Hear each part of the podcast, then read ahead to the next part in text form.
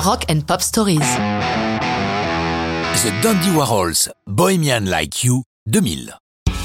Bien que ce groupe soit issu de la côte ouest des États-Unis, de l'Oregon, ce joli petit état boisé au nord de la Californie, c'est en Europe qu'ils ont connu le succès, et cette chanson ne fait pas exception.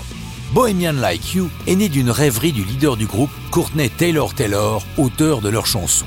Ce jour-là, il est à la fenêtre de son appartement, rêvassant, regardant passer les voitures. Son attention est attirée par une BMW 320 des années 80. Notez au passage sa connaissance des voitures, il faut dire qu'il a été quelque temps mécanicien. Cette voiture donc est conduite par une jeune femme plutôt attirante. Son bras est appuyé sur la portière avec des involtures et il remarque sur son avant-bras un joli tatouage. Il fantasme et se dit que si elle tombait en panne, il pourrait descendre à sa rescousse. Au feu vert, elle repart et lui s'empare de sa guitare pour y plaquer quelques accords, tout en ébauchant un texte où le héros de l'histoire entame une histoire d'amour avec cette fille inconnue. C'est le début de Bohemian Like You il ne reverra jamais la belle inconnue, bien qu'il ait questionné tous ses potes propriétaires de berline allemande pour savoir si quelqu'un la connaît. L'un d'entre eux lui dira même qu'il pense qu'il s'agit d'une chef pâtissière. Courtenay précise, inutile de vous dire le nombre de gâteaux que j'ai mangés cette semaine-là.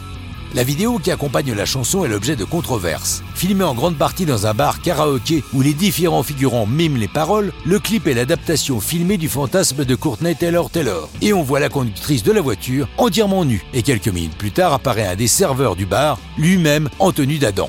La vidéo va majoritairement être diffusée dans une version pixelisée, gommant ainsi la nudité si outrageuse pour des anglo-saxons. Sortie en août 2000, alors que les Dundee Warhols effectuent une longue tournée en Angleterre, la chanson n'est qu'un hit mineur. Tout change l'année suivante car une compagnie de téléphone britannique, Vodafone, décide d'utiliser Bohemian Like pour une série de pubs.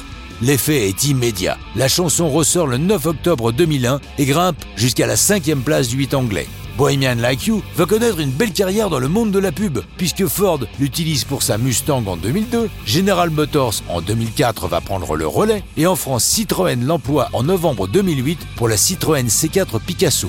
Le groupe est ravi de ses utilisations. D'ailleurs, Pete Holmstrom, l'autre guitariste du groupe, ne s'en cache pas. Quel que soit le moyen utilisé, pour moi tout est bon du moment que notre musique est diffusée. Tout cela a contribué à populariser le groupe qui poursuit une honorable carrière. Mais ça, c'est une autre histoire de rock'n'roll.